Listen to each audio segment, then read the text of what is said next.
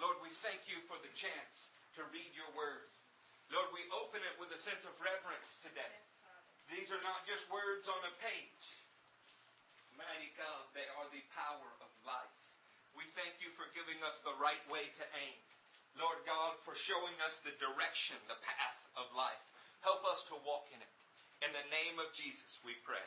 Amen. Amen. So this morning is Sunday. It is September 20th. Uh, the Hebrew month is Tishri, and we have just had Rosh Hashanah. Um, our message today is called Stoplights and Trumpets. Everybody knows what stoplights are, right? You come to an intersection, there's a light hanging there, and we call it a stoplight. Some people call them red lights. Very rarely do you call them traffic lights, although that's what they are. What is it about us that chooses to focus on restriction? Think about this. When you come to a stoplight, there are three lights on it, and there are different colors. So green means, where's Adam? Yellow means hurry up. Proceed with caution. Red means stop. why do we refer to them as stoplights if two thirds of what they tell you to do is how to go? Go and go cautiously. Only one third of it is stop. The lights are not put there to make you stop. They're put there so that they will influence your behavior and cause you to drive in a way that shows regard for everybody else on the road. You might call them safety lights. You could even call them life lights if you want. The law of God, the Word of God, is exactly the same way. Two thirds of it is simply directed at the right way to walk with God and man. In other words, it's about the right things to do. It's not about restriction. It's about how to walk with God and not how to stop with God. One of the saddest things that has happened is the devil has redefined Christianity on the basis of what Christians do not do. We're Christians because we do not move forward at the intersection. We're Christians because we do not. We do not. We do not. This is not the aim of the Word of God any more than a traffic light's aim is simply to make you stop. It is one function of the Word of God to stop you from doing something that would harm someone else, but far more than two thirds of the Word is aimed at getting you to walk with freedom to do the right things. Can you imagine how many days have you ever been in a storm and you're driving your car, right? And you're going 60, 70, 80, 30 miles an hour and the traffic lights are out. Do you come to that intersection with a certain level of intrepidation? Mm-hmm. Because you don't know what the other person's going to do. That's what it would be like to have not the Word of God. The Word is meant to be in our lives a guide to what is right. We had a prophecy today, a good prophecy, a prophecy that was right on. It contained a tiny little error. And the point is not that a person made an error, the point is that all of us have this misconception. When you think of the law, you think of the broken law. We focus on restriction, we focus on error. Deuteronomy 10:2 says that God made tablets just like the first ones, that were unbroken, and the unbroken law was put in something called an ark. I want you to hear this. They didn't just call it an ark. You know what they called it? The ark of the testimony. And, saints, it is not the testimony of God that you are lawbreakers. It is the testimony of God that in Him you become law keepers. In Him, you have the ability to carry out the Word of God. They did not carry around a testimony that said, the law is broken beyond repair. If you think I'm wrong about this, look it up. I was taught this all of my life incorrectly. A great man of God taught me many wonderful things, and so I taught many of you incorrectly, and that's how that prophecy comes forward that the broken law is in the ark. It's not broken. The testimony of God is that He put it back together again. Glory. That is glory. I want you to understand you are not defined by your mistakes in life. You are not defined by the time that you failed. You are defined by the time you got it right. Come on, saints. That stoplight, you can call a stoplight, but most of the time you don't stop at them. You go. When you travel, it's not about stops, it's about going. How many of you get excited to stop somewhere? Well, no wonder the world isn't happy with Christianity. No wonder it's not attractive. People don't want to get born again. Great, I get to stop. Wonderful. Stop this, stop that, stop this. The Word of God is aimed at doing rightly not stopping. Yes. This is such a mistake. It is such a mistake because all we see is restriction and bound, and then we point at other people and say it's legalism. I want you to understand. Some people have a negative view of food, right? And if not the kind of food they eat, the kind of food you eat, they have a negative view of. The Bible says the righteous eat till their heart's content. Some people have a negative view of alcohol. The Bible says wine makes the heart merry. Some people have a negative view of music. And the Bible presents it as dancing before God. The Bible is not a book of restriction. It is not a stoplight. Yes. It is a way that shows you how to go, how to proceed with caution, and occasionally where you must stop for someone else's benefit. Why do you stop? For someone else's benefit. God is not honored simply because you stop. If he was honored by that, he would choose rocks to praise him. He would choose the trees. He's honored by what we do. How many of you know that David did many things wrong in his life? Right? Many things wrong. Some of you have never risen to the level of wrong that David rose to. Why is he a man after God's own heart? Because he stopped doing bad things? Acts says because he did what God told him to do and fulfilled his purpose in his own generation. Saints, I want to tell you, this pastor does many things that are wrong. But that's not what defines me. And I am not defined by the fact that I would manage to stop doing a few of those things that are wrong. I am defined by the fact that I do what God tells me to do. Amen. Amen. Amen. Turn with me to Psalm 119. We're going to take a little different direction here. I'm not going to forget that it's Rosh Hashanah, and I promise we'll get to that. Psalm 119, look at verse 41. By the way, don't you ever be scared to prophesy that you might get a word wrong.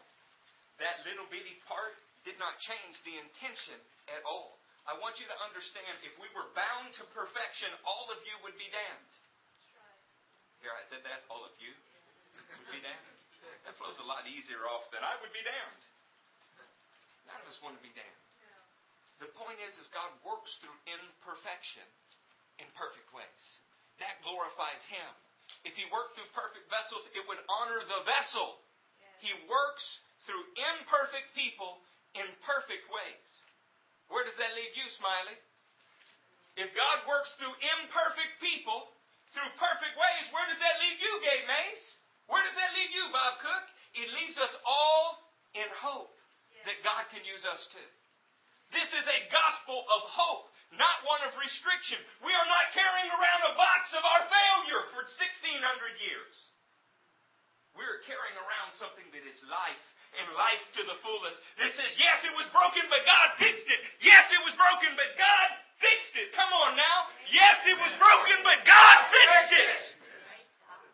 It doesn't matter how many times you break it, God will put it back together. That gives me hope. Most of you sitting out there can point to some area in my life that I didn't handle you rightly. But God will fix it if you give Him a chance, just like He's been fixing mine. I got two young men over here that I love. I love them because God singled them out. He brought them into this place. They live a long ways away. They found a righteous woman and hitched a ride on her coattails in here. That's good. That's what mamas are for. They're not going to get everything right. One of them's in a cast today. He had to give somebody an attitude adjustment. I don't know what that's like at all.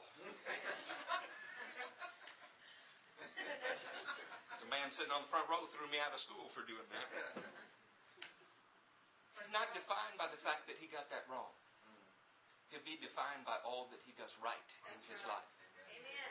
What do you remember Thomas Edison for? His failures? Is that what you remember him for? Our God is not defining you by your failure. Listen to Psalm 119. Start with me in verse 41. May your unfailing love come to me, O Lord, your salvation according to your promise. It sounds like the people of God, no matter who they were, always were in need of salvation. Those of you that are in foundations know that from hearing the first chapter of Corinthians, salvation is not always presented in the past tense. It says, among those who are being saved. Sometimes it's presented in the future tense, when we will be saved. You know why? We are all we were saved, we're being saved, and we will be saved. God's people never stop getting in trouble. In fact, the prophets were called troublers of Israel. Then I will answer the one who taunts me, for I trust in your word. Do not snatch the word of truth from my mouth. If the devil were going to take it, where would he find it? Supposed to be in your mouth.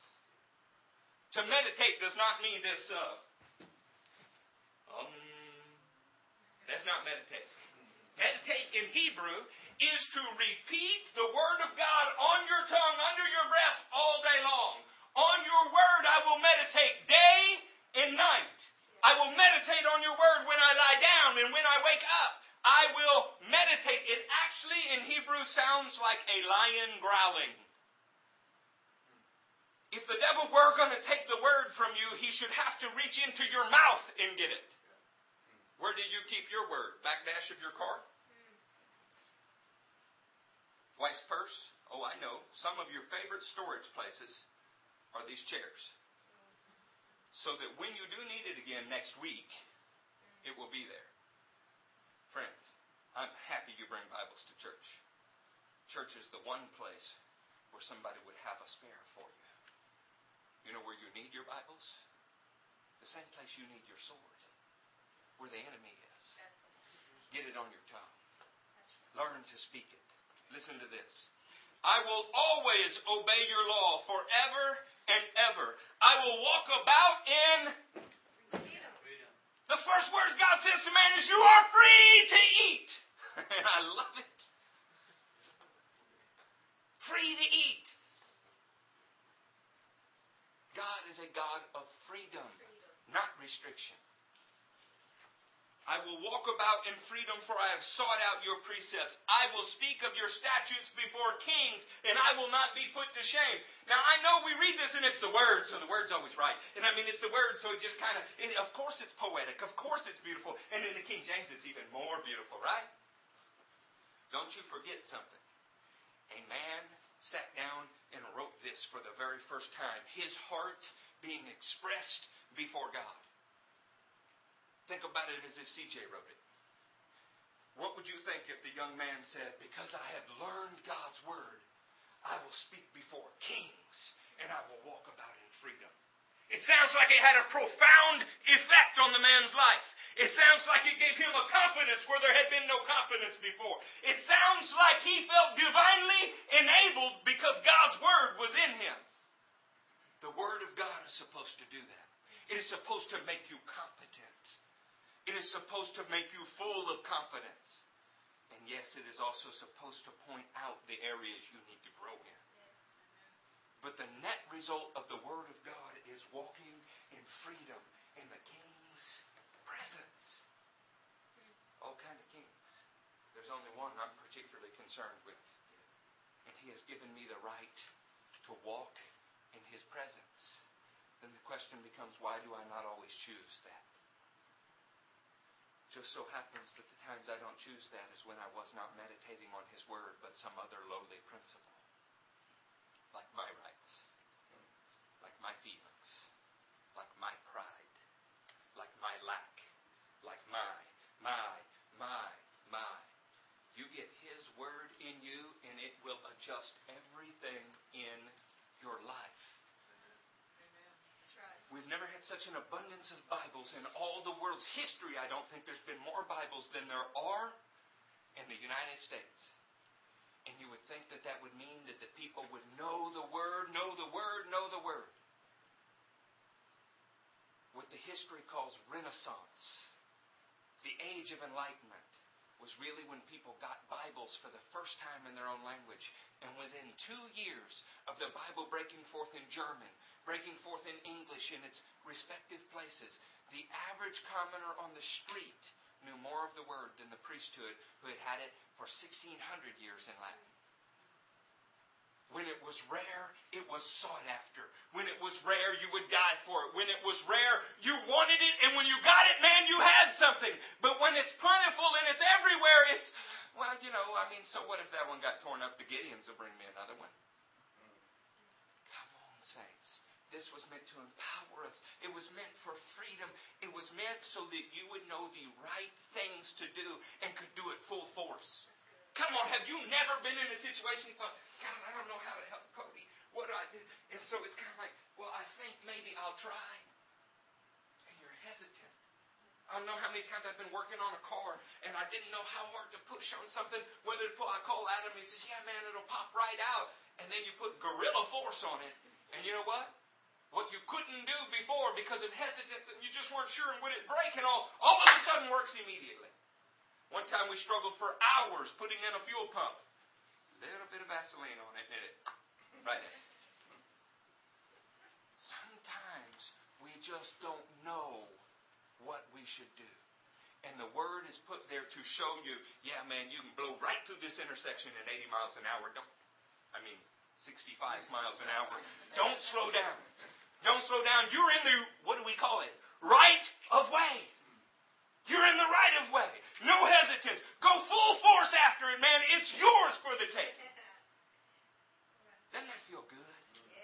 I used to love a long, desolate stretch of country road.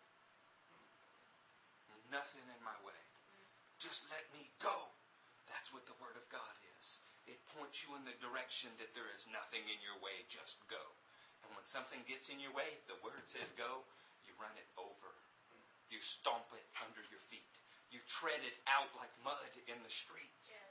That's what the word is for. It is freedom. I won't ask you to turn there because I know you all know what Hosea 4 6 says, right? Because when I say that, Hosea 4 6, it comes right to mind, doesn't it? My people are destroyed for lack of knowledge. How many of you could quote that, though? All you didn't know is in Hosea 4, but if I said, My people are destroyed for lack of knowledge, why can't we quote it? Isn't that amazing? I've been doing that for years. For for years have been doing that. And no matter what church I was in, nobody ever jumped up and said, Hosea 4 6. How long will we talk about the word without learning the word? How long will you depend on everybody around you? What one of my brothers I love very much called tribal knowledge. How long will you depend on tribal knowledge? Well, I think it says something like. Well, man, how long have you had the word? How long have you had it? When does it become your responsibility to not think it says something like, but say, what does it say? So, Eric, I mean, I'm just not all that studious. Intellect's not my thing. Right. You're the one human being that God designed in such a way that His word won't fit in you. I think that the Creator knew what He was doing when He made you. Some of you learn in an auditory fashion. Some of you are very visual learners. Whatever it is, figure it out and do it. Otherwise, you'll be tentative your whole life. And you know what? The ones that lag behind, the ones that are weary, they're the ones that get cut off by the Amalekites. It has always been this way. But you show me somebody that is hungry for the word, that is passionate for the word in the first six months of their salvation, and they will pass up those that have been hanging around church for 20 years. Happens every time. It never stops amazing me how it happens. God will take kids with no high school education, give them a hunger for the word, and they become superstars. People with PhDs and no hunger for the word become serious duds. Hmm. Why don't we go ahead and turn to Samuel? That's what I said I was going to do. Wouldn't it be good if I did what I said I was going to do?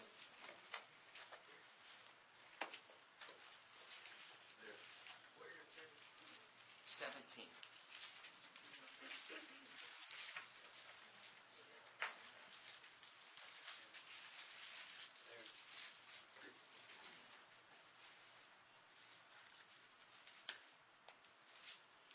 Uh, let's pick up in 1732. I think everybody knows that we have a giant in this chapter, right? Giants were usually descendants of Rapha or descendants of Anak. They were a giant race called Nephilim. And uh, they show up throughout the word. In fact, all seven nations that Israel drove out before them had giants in them. Why do you think God picked the smallest of all nations and had them drive out other nations full of giants? What is that supposed to be speaking to you? Somebody whispered it over there. That's good. You don't have to whisper. You can speak. Got shy all of a sudden. Trust in God. That's absolutely right. It is the message of faith. Why is your heart immediately drawn to a story like David and Goliath? Why do you like to see the little guy whip up on the big guy? Is it because all big guys are inherently bad, Cody? is that why? No, it's because we know that something special, something extraordinary has to happen for the small to overpower the large, don't we? Yes. We inherently, that's why a movie with, I mean, just stellar acting, I mean, amazing, beautiful thespian like skills, Rocky. Master of the English language, unlike the world had ever seen before or since. Is such a bestseller. It appeals to something that is put within us. It would be supernatural. It would be extraordinary for a little bitty Italian run to beat up on some giant, right? And we like that because our God is taking the simple things from the world and overcoming the powerful things. It's true in intellectual prowess. It's true in world standing. It's true in stature. It's true in economic size. It's true in population. It's true every way that it can be true. All you need to do is look in the Word. All of that should speak one message to you. No matter how big your problems are, God can overcome them through you. And yet, what does the devil tell you night and day? You got the one problem that nobody can fix. Right? Anybody in here heard that lie? Okay, Elizabeth has. Anybody else heard that lie yes. in here? Yes. If y'all don't talk to me, I'm going to quit. And if I quit, where will you be? I mean, it'd be kind of awkward assembling here. Right? Maybe CJ will preach. Pick up in verse 32. David said to Saul, Let no one lose heart on account of this Philistine. Your servant will go in fighting. Saul replied, You are not able to go out. Oh, that's nice, he's so encouraging. You are not able to go out against this Philistines and fight him. You are only a boy. boy. In Hebrew, this is a yelid. Yelid. Now, I mean, doesn't that sound like a little bit of yelid? Mighty yelid. It's hard to even say, isn't it? I mean, it sounds like a dainty little flower. And he has been a fighting man from his youth. But David said to Saul, Your servant has been keeping his father's sheep. When a lion or a bear came and carried off the sheep from the flock, I went after it, struck it, and rescued the sheep from its mouth. When it turned on me, I seized it by its hair, struck it, and killed it. Your servant has killed both the lion and the bear. This uncircumcised Philistine will be like one of them, because he has defied the armies of the living God. The Lord who delivered me from the paw of the lion and the paw of the bear will deliver me from the hand of this Philistine. Where did this man learn something like that? Saints, every trial that we encounter is a chance for God's glory to be displayed. And when we overcome it, and we face the next trial, look back and say, hey, he delivered me from the last one. This will be just like that one. But it's bigger. But it's it's taunting me. But nobody else has ever faced this. That's okay. Because you were delivered from the last one. You will be delivered from this one. Your God is with you. The reason we read the stories in the Word are to show you this man was in trouble and he was saved. This man was in trouble and he was saved. This one took 20 years, but he was saved. This one 14, but he was saved. This one built an ark for 120 years, but God's word was true. This nation waited 2,000 years, but God's word is true. We're putting it in us, putting it in us, putting it in us so that we will think on it and it will begin to affect our actions. There is nothing more fickle than the average American Christian. God has said, God changed his mind. God says, now it's hard. God says something else. Like a windshield wiper being tossed back and forth, ignoring completely an entire chapter from James that says a double minded man is unstable in all his ways. All of the time claiming, no, no, I'm righteous, I'm holy. Point to something I'm doing wrong. Is that what it's about? Point to the times you saw me stop at a stoplight? Is that really what it's about? I stopped at the stoplight. That's not traveling. That's not walking with God. Walking with God are the times you get it right, not that you stop doing something. You are defined not by a list of what you don't do, but what you do that is right. David was able to say, I killed the lion. I killed the bear. I know I can kill this Philistine. He did not say, I stopped sinning in this way. I stopped sinning in this way, so I know I'm prepared. Do you understand the difference here? It is a profound difference. Let's suppose that you are so holy that you don't drink caffeine. For whatever reason, some people got a problem with caffeine. I have no problem with caffeine. You are so holy you stay away from everything that you would call a stimulant, right? Uh, so we're going to avoid chocolate. Uh, we're also going to avoid a cigar. Oh, no. We're also going to avoid this, this, this, this, this, this. So that makes me prepared to handle the devil, right? You know what makes you prepared to handle the devil? Every time you face a demon, you do what is right. Every time you face a trial, you do what is right. And by the way, if we go ahead and have our list of all we don't do, restriction, restriction, restriction, we don't watch this, we don't say this, we don't listen to this, we don't wear this, we don't, we don't, we don't, we don't. What makes you different than a Mormon? What makes you different than a Jehovah's Witness? What makes you different than the Catholic priest? That's an honest question, saints. If you define your walk by what you don't do, what makes you any different than a Buddhist who also does not do those things? You show me where Jesus stood up and taught. I am holy to God because I don't do these things. You will not find it. Everything that he taught was action oriented.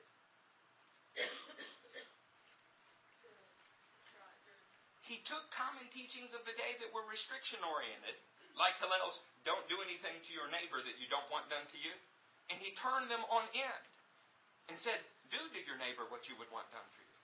Love your neighbor as yourself.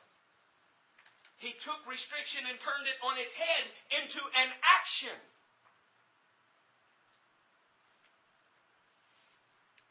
David had things in his life he could point to. I've done that. I've done that. I know I can do this. I want you to have little trophies too. I want you to be carrying around a head of a lion, a head of a bear, so that when you see a boastful head sitting on top of a nine and a half foot tall Philistine, you know you can cut it off and put it on your shelf just like you did yours. God is training us to walk with Him. I taught Judah to ride his bike. I put him on it, I pushed it, and he fell. I put him on it, and I walked behind him for a while. Then I let go. He realized I let go, and he fell. Mm-hmm. We did it again and again and again, and as long as he thought I was there, he could do it. Mm. Pretty soon, the time period between Daddy having to hold him and him being able to ride by himself got longer and longer and longer, and our God is doing the same thing with us. He should not have to show up in the flesh to get you to do what is right. He should not have to part the heavens and speak to you to get you to do what is right. The great men of faith sometimes went 20 years without theophanies. How much has he already shown you and what are you doing with it? Listen to this. But David said to Saul, No, we already did that. Uh, verse 38. Then Saul dressed David in his own tunic. He put a coat of armor on him and a bronze helmet on his head. David fastened his sword over his tunic and tried walking around because he was not used to them. The Bible is about how you walk rightly, not about how you stop. When David put on these things, what did he do? Did he stand still and stop and say, Yep, I can stop grazing them? Yeah, I can stand here and talk about fighting the Philistine with the best of them. No. He put them on and tried to walk in the direction God had pointed him, and he said, I cannot move freely in these. Saints, there is something that God has given you that you are supposed to move freely in, with confidence in, doing what is right. You better figure out what it is. It is your life's calling. It is your whole life's calling. I cannot go in these, he said, because I am not used to them. So he took them off. Then he took his staff in his hand, chose five ugly, rugged, jagged stones. Five smooth stones from the stream. Where did he find them?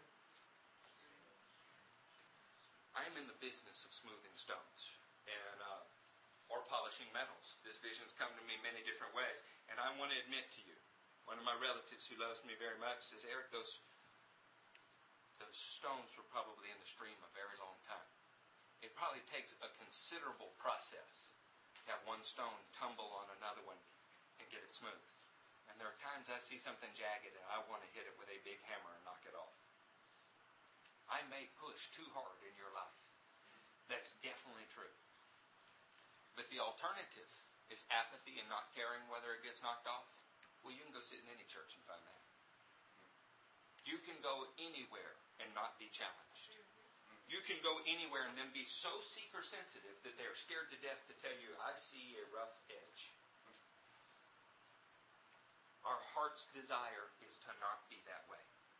Our heart's desire is to, at times, be sandpaper. Because if the stones aren't smooth, the giants don't fall. Now, I've heard everything in the world about why five. Five because it's grace. I've taught that. Not saying it's wrong. Five is this, five is that. Turns me to 2 Samuel.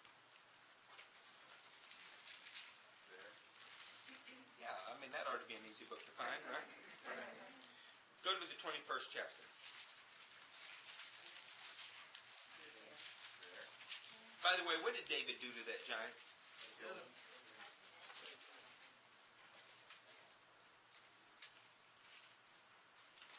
Look at verse 15. Once again, there was a battle between the Philistines and Israel. David went down with his men to fight against the Philistines, and he became tired. Anybody else got a word in there? He became exhausted. Why is it that we're always looking for some great man of God to go kill giants? Why is it that we think if only Oral Roberts was here, if only John Hagee was here, and why does the great man of God always have to come from some distance? You don't know him. You don't live with him. You've never seen an imperfection. You've never seen a flaw.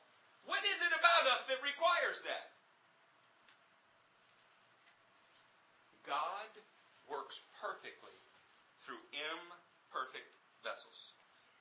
He works perfectly through flawed people. You know what he never works through? Perfect people. He can't find them. He can't find them. His eyes are ranging the earth, but there aren't any. So he must do all right through imperfect people.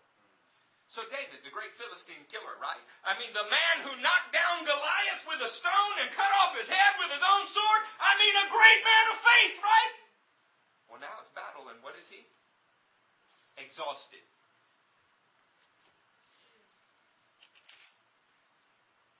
And Ishabi ben Ab, one of the descendants of Rapha, whose bronze spear weighed 300 shekels, and who was armed with a new sword, said he would kill David.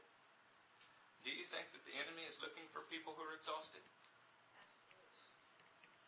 But Abishai, son of Zeruiah, came to David's rescue.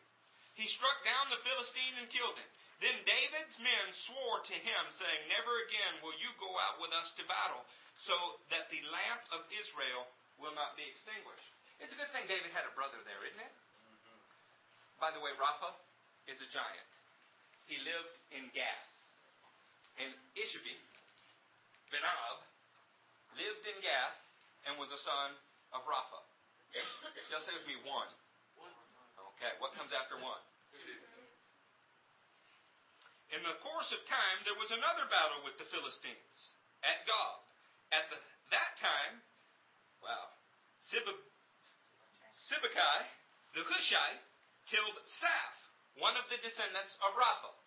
Rapha was a giant, a giant who lived in Gath. This is his second descendant. One, two. In another battle with the Philistines at Gob, Elkanai, son of Jerai Oregim, the Bethlehemite, killed, this says Goliath, it's really Lamhi, Goliath's brother, the Gittite, who had a spear with a shaft like a weaver's rod. You can read about that in 1 Chronicles 25 if you doubt it. 20, verse 5. He is a descendant of Rapha who lived in Gath. That would be the third one. In still another battle which took place at Gath, there was a huge man with six fingers on his hand and six toes on each foot, 24 in all. He was a descendant from Rapha. When he taunted Israel, Jonathan, son of Shimei, David's brother, killed him.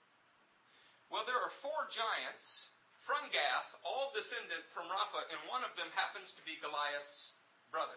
They're all descendant from the same man, they live in the same town, and one of them is Goliath's brother. Why did David have five stones? Apparently, there are five famous giants from the same town. Here's something that I want to do. Uh, we got who we need in here. At our next men's meeting, we're going to have a brother present to us five scriptures on index cards.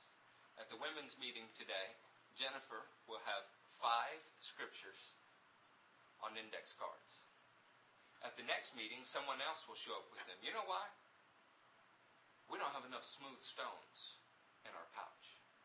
David went into battle. How many stones did it take? It took one, but he was prepared for all five. Why is it that we only want to kill the giant that is standing in front of us? I want to kill him, his friends, everybody he ever knew, everybody who ever liked him, everybody who ever looked up to him. I'd like to knock them all down. How prepared for battle are you? How many arrows are in your quiver? We're going to help you today. CJ, hand these out. Five cards goes to every person. Put five smooth stones in your pouch. I get asked all of the time, how did you know that? Another thing that I ask is, but why do you say that? Those kind of things. Will you counsel me? I want you to know that before you are ever counseled by somebody else, you should be counseled by the Word of God. So for the last 16 years, you have almost never seen me at any time when I don't have smooth stones in my pockets. I have a boss named Clint Foster. We were sitting one day and he saw me pull something out. He said, I've never seen you with those. I said, that doesn't mean they haven't been there every time you have ever met me. You know what else is in my bag every time you have ever seen me, Clint? He goes, no, what? And I pulled out a Bible. Saints, we need to be carrying smooth stones. Do you know why? God is calling us to knock down giants. Some of you have been through this with me before. You, you ladies do it beautifully. You take these three by five cards, and because you got this giant satchel that is safe for you to carry, you poke holes in them and put a ring on it, like car keys, and you throw them in the bag. And when we talk about this kind of thing, and we see each other, you pull them out and look, can flip through them like a Rolodex. But somehow or another, the zeal starts to wear off at some point. and we think, you know, I guess I've just had my fill of God's word. I have enough. And then your life begins to show you you don't. And what do you do? Do you blame everybody else? Or do you go find some smooth stones from the street? Here's how we can help each other. David was exhausted in this battle, right? Uh, am I the only one here gets tired? No. No? Brad, you've been tired before, right? What do you need when you're tired? Rest. That may be true. You know what else you need? Four brothers who will go fight giants with you. Because David went into battle, but he didn't go alone. He took five stones and five friends. We talk about how he faced Goliath by himself, but the next time he went to Gath, he had four brothers with him. And when David couldn't cut off the head of a giant, God raised up another brother who could. We need to quit our hero worship. We need to lay aside the idea that, well, uh, Abel can do that. Oh, well, maybe Matt can do that. God is calling you to do it. Say, but that's just not my thing. It should be your thing. God has called every one of you to be Philistine killers. Every one of you. Why sit back and wait for somebody else to do the work God called you to do? Because I'm imperfect. That's great. God works perfectly through imperfect people. Saints, what we want is we want an environment where when I see uh, Aunt Michelle, I say, hey, Michelle, what's going on? She says, hey, I got something for you. They don't have to be memorized. Do you understand me? They just have to be what we talk about. She can read me a scripture. I say, I got something for you. And I can read her scripture. And then guess what? I run into Irma, and Irma and I are in Walmart. And I said, What you doing, Irma? She goes, I'm buying bread, but listen to this. She got a smooth stone. I said, Well, that's really cool. Ashley, what's going on in house school? Ashley said, I got something for you. And guess what your day becomes filled with then? You've been thinking and meditating on the Word of God, and you become dangerous to the enemy. Do you think that Paul knew the Word of God, saints? Yes. Do you think he knew the Word? He's a great man of God, isn't he? You have access to the same thing plus, plus all of the insight he wrote down for you. What is holding us back? You know what's holding us back, and that's the problem. Desire. Desire. Do we really have to wait until you're persecuted as a Christian to get serious about the Word? Do we really have to wait until people are taking our Bibles from us for it to become precious? Come on now. Let us learn. I've given you all index cards. Do yourself a favor. Do me a favor. Pick five scriptures and write them on. Carry them with you. I tell people this and I check back with them in a week sometimes. I say, hey, did you do it? Yeah, I did. Where are your index cards? well, that's good. That's good. It's like saying I bought a car, but I can't remember where I parked it. Can you imagine Bob bought a Tundra? It's sitting out there. He loves it. Right? I'm happy. All of you should buy trucks. Every one of you. It's great at moving things. I bought a truck. Do you think that Bob treasures his truck? You think maybe when he parked it, he made sure nothing was touching it, no shopping carts, those kind of things? You really think he'd set it in a parking lot and forget where he put it? Come on, if this word is tre- precious to you, don't leave them on your dresser. Put them in your pocket. He said, but they'll get torn up. That's okay. I will give you five more. So I'm not good at memorizing things. Nobody said anything about memorizing something. I don't have these memorized. Right? I don't. I, look, I'm the pastor of the church. I do not have them memorized. You might have them memorized. I don't. But when I stop at a traffic light, I pull them out and I read them. So guess what I'm thinking about all day? I'm not trying to memorize it so I can put a notch in my belt. I'm trying to meditate on it, to chew it, to have it form my thoughts. Has anybody in our church experienced something good in counseling? One of you, I'm really happy. I feel like a grand success. Look, I, I'm a priest today. Has anybody in our church experienced something good in counseling? Yes. It was not magical. It wasn't seven principles that have been hidden since the beginning of mankind. It wasn't 1999 and then buy the rest of the book. I've never done anything in counseling but give people the Word, give them homework based on the Word. When they come back, talk to them about the Word. It has always been the Word. The Word will cure all of our problems. We just have to hide it in our hearts. By the way, if you had to find that, where would you find that? Hide the Word in my heart.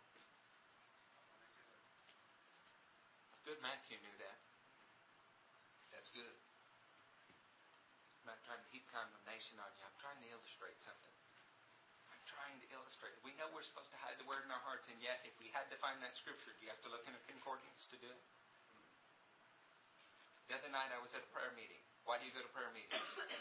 It's not a trick question. Why do you go to prayer meetings? Pray. I was not thinking of preaching, and for five hours, the word came out of my heart and my mouth. Five hours If we put your Bible up right now and say, stand up and instruct us, saints, especially those of you that have been critical of me. If you put your Bible down right now and say, stand up and instruct us, saints, how many hours would you go?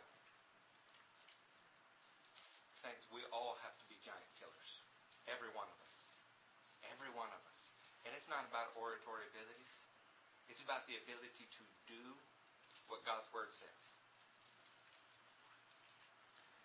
Matthew 22, 29 says, You are in error because you do not know the scriptures mm. or the power of God. It's funny, they go hand in hand. Because the power of God sets you free. And why do you walk in freedom? When you know His statutes. See, when you approach the intersection, you already know what to do. You're not deliberating it. You're not thinking, maybe I'll cross, maybe I won't. Maybe I'll turn, maybe I won't. Who has the right of way here? But that truck's awful big. You feel empowered. The men that Jesus said that to had all 39 books memorized. And he said they didn't know the scripture.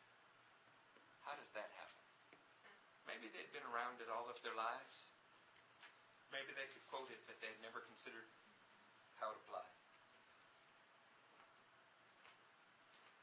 The non church make the best Christians. The hardest people to deal with on the planet have been raised in assemblies of God and Pentecostal backgrounds.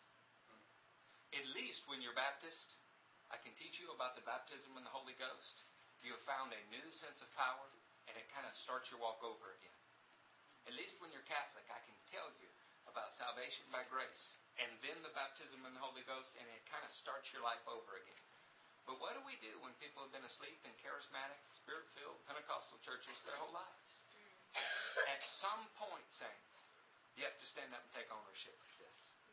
Turn with me to Deuteronomy. Mm-hmm. I didn't forget it was Rosh Hashanah, but I'm not ready to get there yet. By the way, do you know what comes 10 days after Rosh Hashanah? I know you do. Yom Kippur, Day of Atonement. Anybody know what comes five days after that? Sukkot, Feast of Tabernacles. You all know what that is, right? It's a feast that's given to Israel for the whole world. Did you know that every man, woman, and child on the planet is going to celebrate Sukkot? If they don't, they won't even get rain for a year. That sounds pretty important, doesn't it? So you all know what Sukkot is, right? Know what Easter is. We know what Easter is. We know what Christmas is. But do you know what Sukkot is? Yeah, we get chocolate bunnies at Easter. At Christmas, we watch a fat guy in a red suit. but we all know what Sukkot is, right? Why is it that we've invested all of our time into pagan idolatry and none of our time in what the Word says? And by the way, I love Christmas and Easter. Not throwing those out. I'm not about restriction. Not at all. And on Halloween, I will eat candy, invite people in my house, and talk to them about Jesus. I might even dress up and go visit other people's houses. I won't dress up as something ugly. I know that bothers you. That's okay. I am not into restriction. I'm into doing something that is holy. I do not think holiness is hiding in our houses. I think holiness is taking Christianity to the streets. If you choose differently, I'm not throwing stones at you. My stones are meant for something else. Be another great message, wouldn't it? Got stones?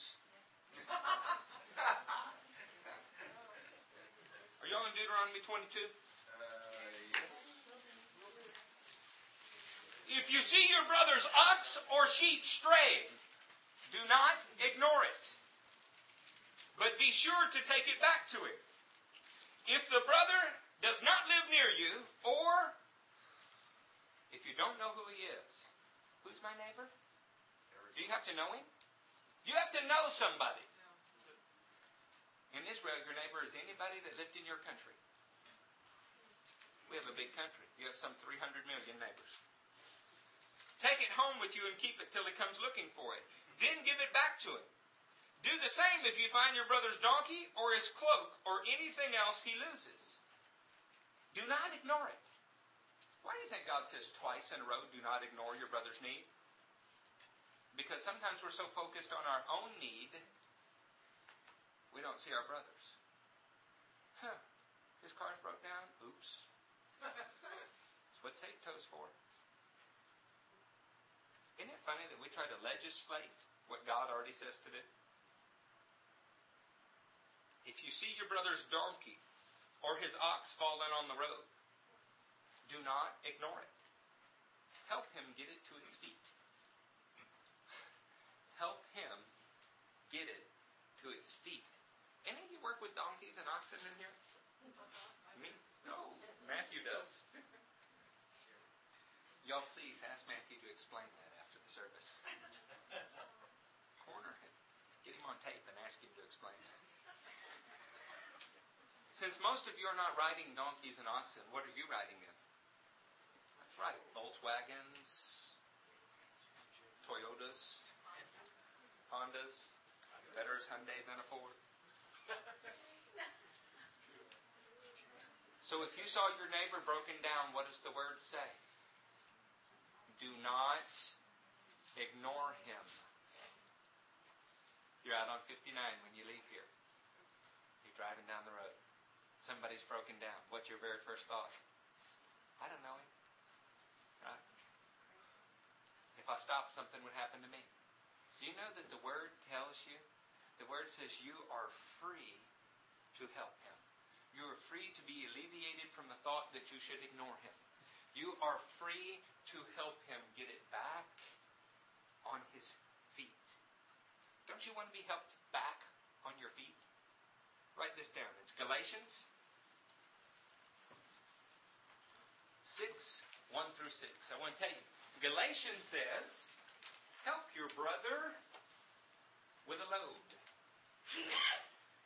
If I see Gary Kitchen carrying something and he stumbles, I am to help him. You know what the sixth verse says? Carry your own load. What a glaring contradiction. Help each other with a load, carry your own load. How could that be? The misuse of grace is, well, I know the brothers will help me, so I have no responsibility to get this right myself. That's a misuse of God's Word. God's Word says, do everything that you can to carry your own load. And if you notice your brother has stumbled, do not ignore him. Do you see how we can take a verse about oxen in Deuteronomy and hear it applied to a Galatian church by a Jewish apostle in the New Testament?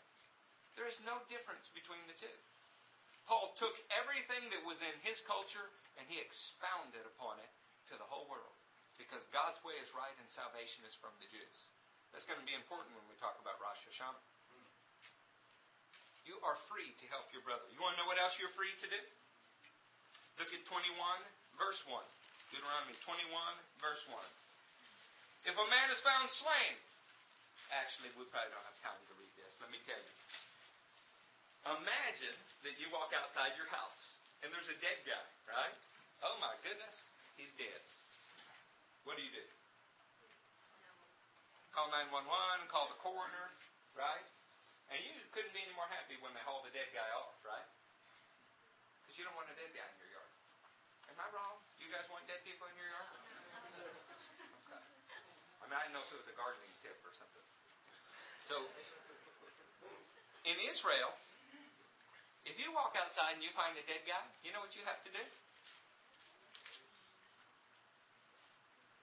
You measure it.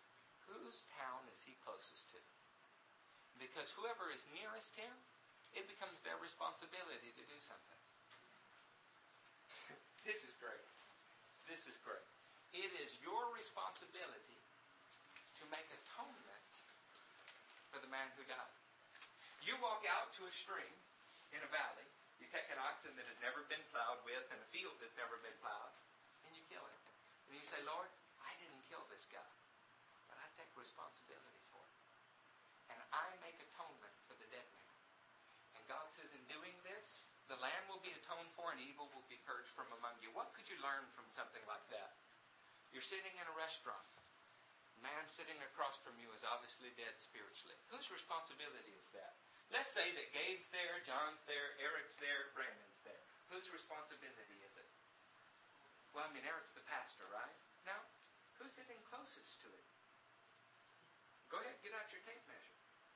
Because somebody has to make atonement for him. Do you see how the word how the word enlivens you, frees you? But I don't know, I might be interrupting his day.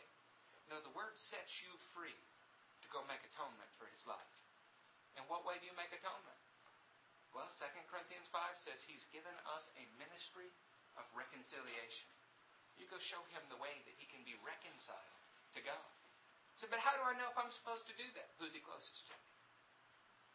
Is he closest to you? Then the word says you're free to do it. Saints, at some point, this has to become real. It has to become part of our lives. We cannot sit back and wait for someone else to do it. Deuteronomy 20 says something very interesting. 20, 16 through 20. You're allowed to lay siege to a city. Isn't that good to know? I mean, just in case any of you were sieging. Some of my brothers like to play Settlers of Catan. It is a, a, a siege works game. That's what you're building. You need different things when you're building these siege works. And one of the things you need is wooden roads. Where do you get wood from? Trees. Trees. You cut down trees. The Bible says that you are free to cut down any tree that you want to cut down to build siege works against the city. Unless the tree bears fruit. If the tree bears fruit, you are not allowed to cut it down. Why do you think the word would tell us that? Friends, you can lay siege to sin all day long. You starve it out. You ostracize it. You do everything you can to make it alone so that it will die a lonely death by itself. But if you see even one glimmer of fruit on a tree, you're not allowed to treat it that way. You have to embrace it. You have to prune it. You have to dig around it. You have to water it. You have to try to help it grow. What do you think the message in that is? How many people in your life have you laid siege to when God wants you to be in the fruit bearing business? See, the Word of God sets you free to not have to hold sins against people. It sets you free to cultivate fruit. In Deuteronomy 19, they lay out cities in Israel. Cities called cities of refuge.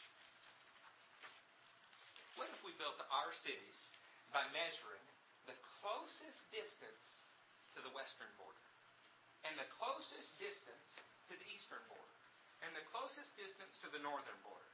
And we make sure that we have three cities that are centrally located one in the west, one in the east, and one in the north. And then the Bible says you must build straight roads, direct access to all three cities. Get me here. One city in the north, one in the west, one in the east, with roads between them. What do you think the message is? You make sure that salvation, the cross, is centrally located in your life. Everywhere you go, you are free to lift Jesus up, John 3.14, so that all men might be drawn to him. But I don't know, is it okay at work? Yeah. But I don't know, is it okay at a family reunion? Yeah. Is it okay here? Yeah. How do we know that?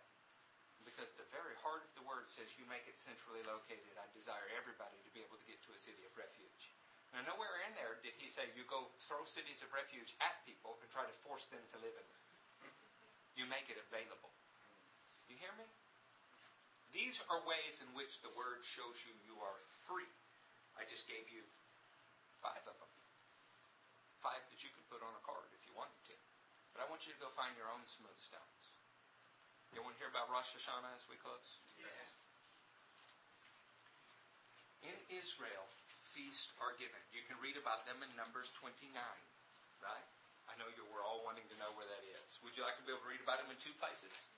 Well, guess what? You could go to Deuteronomy 16 then, if you want to read about it.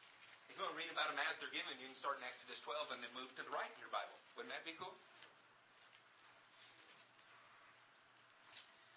Feasts start in the month of Nisan. Not a Nissan outside. N-I-S-A-N. And I don't know what month Nisan was, but I know as soon as a feast was given, it became the first month. You know what feast was given in Nisan? Passover. It's called Pesach.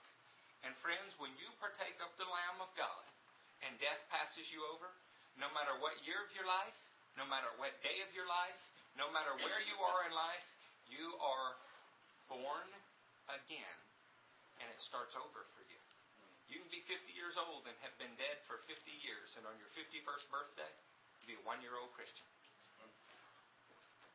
Their calendar literally started over in the month of Nisan on the 14th at twilight. This was Passover. It corresponds to Jesus on the cross. Actually, Jesus did die on the cross, and you remember how he was announced? Behold the Lamb of God. Remember in John 8, he stood in the temple from the 10th of Nisan to the 14th of Nisan, and he said, If any of you can prove me guilty of sin, do it.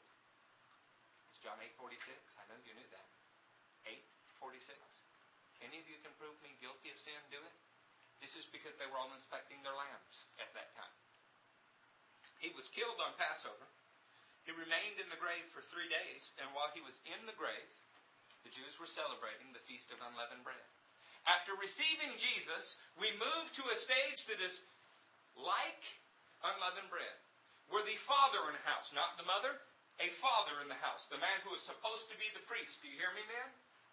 Takes a menorah, the light of God's Word, and they get on their hands and knees and search every corner of their house for any leaven that is in it. Because as soon as you come into Jesus, you are supposed to be trying to get rid of every inch of leaven in your life. You know what they did when they collected it? They didn't put it in an ark and carry it around. Not about restriction. What did they do with it? They put it in a bag and burned it. What does God do with your sin? He paid for it. He's not keeping it. He's burning it. On the third day, when Jesus rose again, we had the third feast, also in the month of Nisan. Feast of First Fruits.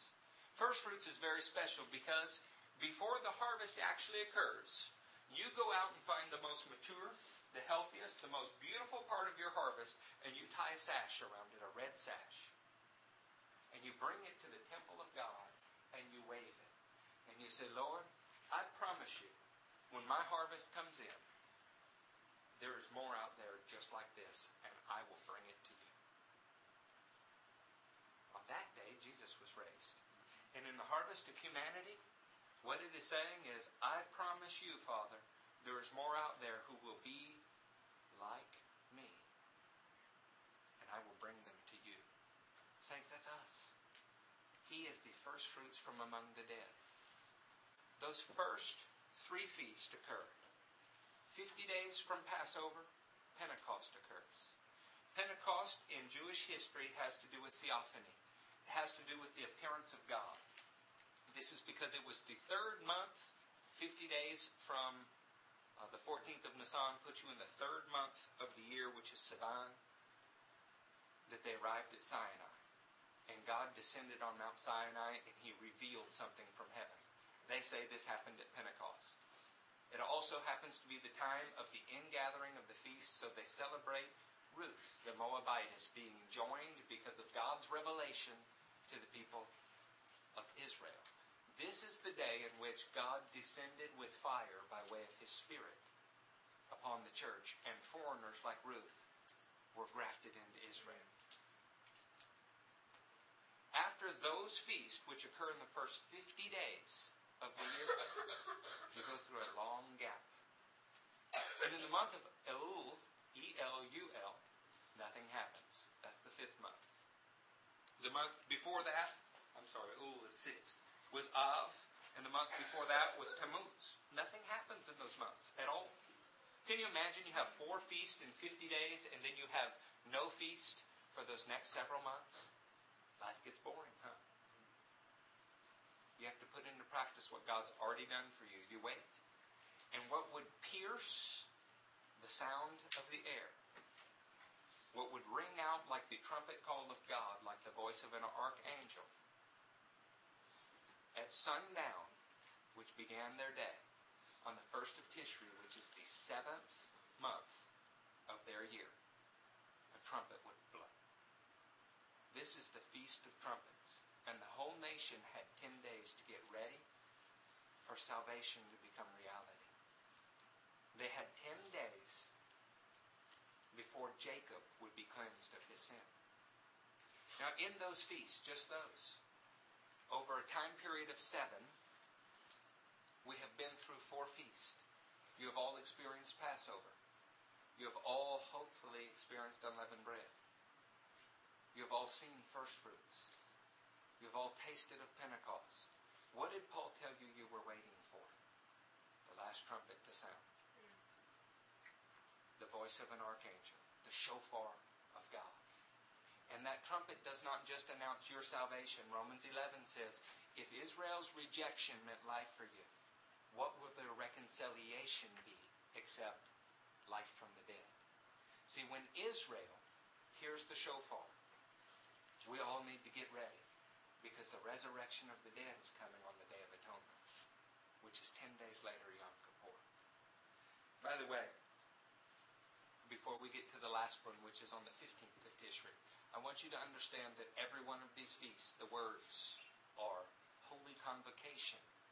The words are holy assembly in NIV, convocation in King James. That word in Hebrew is a single word, mikra. M I K R A H. And if you're going to go to a dinner that is the night before a wedding, right? And you go walk through all of your parts to make sure that the groom doesn't get it wrong, to make sure the preacher doesn't get it wrong, all of those things. What do you call that dinner? Rehearsal dinner, right? Because it's rehearsing for something that will be fulfilled the next day. Mikra doesn't just mean holy assembly. It is the word in Hebrew, rehearsal. So they rehearse these feasts and rehearse them and rehearse them so that on the day of their fulfillment they do not miss them. Are you feeling pretty good about Christmas at the moment? Hmm. When Israel is saved, when we are joined with them and our bodies are glorified, the entire world will come and celebrate on the 15th of Tishri by building temporary dwellings, making offerings to God, and dwelling in the temporary dwellings and rejoicing that you and I in these tents had the presence of God, but now He has given us buildings from heaven. And the whole world will come and pay tribute to that event because it is the climax of human history. And from the time Moses brought Israel out of Egypt to the present, Israel still celebrates these feasts. Do you think you could learn something from them? It's amazing what's in God's Word. And if you think that is good, you wait till next Sunday. Because next Sunday is as close a meeting day as we have to Yom Kippur, and it will be unbelievable. Can you imagine? From the least to the greatest, Jeremiah 133 or 33, 31, verse 33 through 35 says, From the least to the greatest, they will all know me. Mm. I wish I could say that about even this church. From the least to the greatest, they will all know me. And God said it about an entire nation. That's quite a promise to see fulfilled, isn't it? Yeah. Man, I long for that. Saints, stoplights and trumpets, what is important? What's important is that this is not about restriction. It's about how you proceed with God. What's important is that now that you know that the trumpet is sounded and we're waiting for atonement, these are the days of awe. These are the days when we're supposed to be encouraging all of our neighbors get right with God. And we're supposed to be doing it ourselves. Most pious Jews fast 10 days to get their hearts right with God. Mm-hmm. I have trouble fasting 10 minutes. But let me tell you something. It's not about what you don't eat. You cannot eat and be unholy, and you cannot eat and be holy. But if you go share Him with people, you are celebrating the Feast of Trumpets. Last thing I have to tell you is how many days did they walk around Jericho? And what did they do on the seventh day? And the walls fell. When we use the authority of the king of the sheep, the walls will fall. The walls will fall. Y'all want to see some walls fall? Yes. Oh, I do. You ready to get five stones in your pouch? Yes. Isn't it good news that if John has five, and Gabe has five, and Bob has five, and Mario has five, and Adam has five, we are multiplying. We are multiplying our danger to the enemy. Have you ever wondered how one chases a thousand and two chases how many? Oh, it's only two men, but it's a whole lot more stones. Stand to your feet.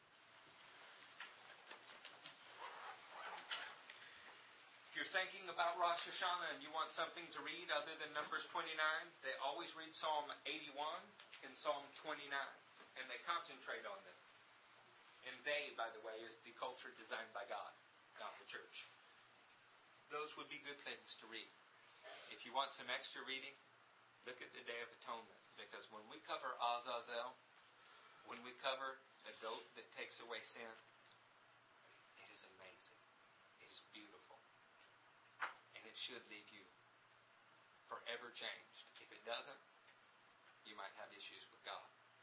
Yeah, come on up here. We're going to end with a song. And uh, I encourage you, especially for this next week, find somebody and bring them. Okay? Find somebody and bring them. There is nobody that won't be benefited by next week's message. A few of you, it would be nice too if you showed up on Wednesday night.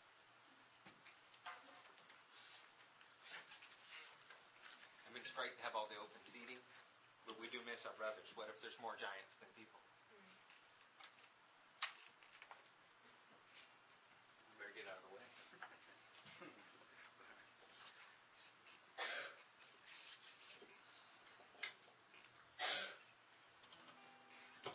We good to go? You ready to sing Bringing in the Sheep? No. No. All right. Cool. There's one central theme, uh, or just a good part of the message. Put it that way. Is that this begins and ends with trust. Amen. Amen. Those are people who had to travel from distant lands,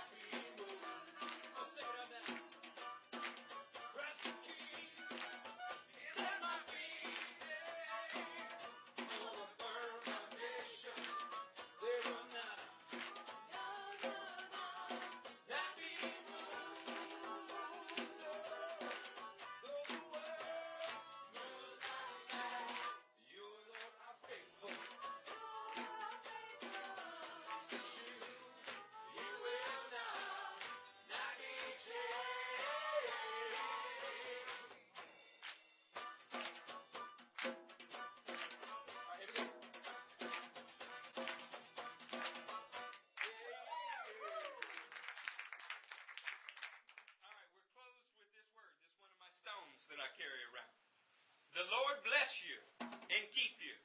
The Lord make his face shine upon you and be gracious to you. The Lord turn his face toward you and give you shalom.